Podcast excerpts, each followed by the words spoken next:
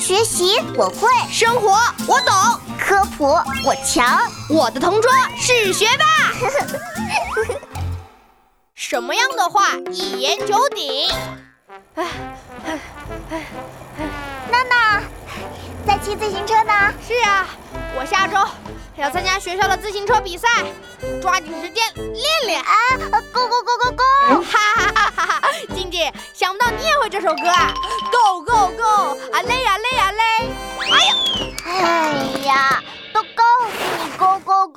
你还往前骑？哎呦！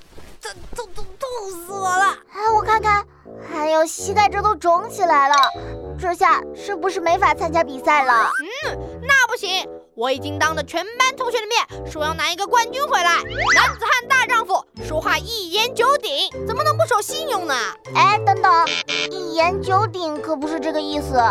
不会吧？嗯，错了吗？错了，错了。九鼎相传是夏禹铸造的九个鼎，象征九州。后来成为了夏商周三代的传国宝物。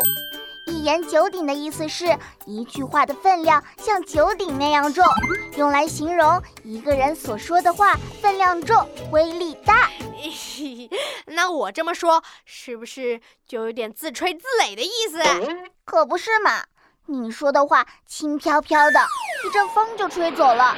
如果是赵老师说的话，那就是一言九鼎。那刘子豪说话比我还轻呢。啊啊呀！哎，嗯，我们平常老是把一言九鼎和一诺千金搞混。如果刘子豪答应请你吃炸鸡，而刘子豪也做到了，那他就是一诺千金。哎，你说这个倒是让我想起了一件事。昨天刘子豪说要请我吃炸鸡，他压根儿就没请。一个诺言有千金的价值，我一会儿要找他要一千块。哈！刘子豪，赶紧躲起来，债主上门啦！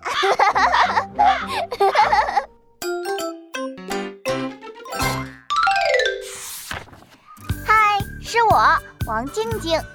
现在我们说起诚实守信，常常会用一言九鼎来形容。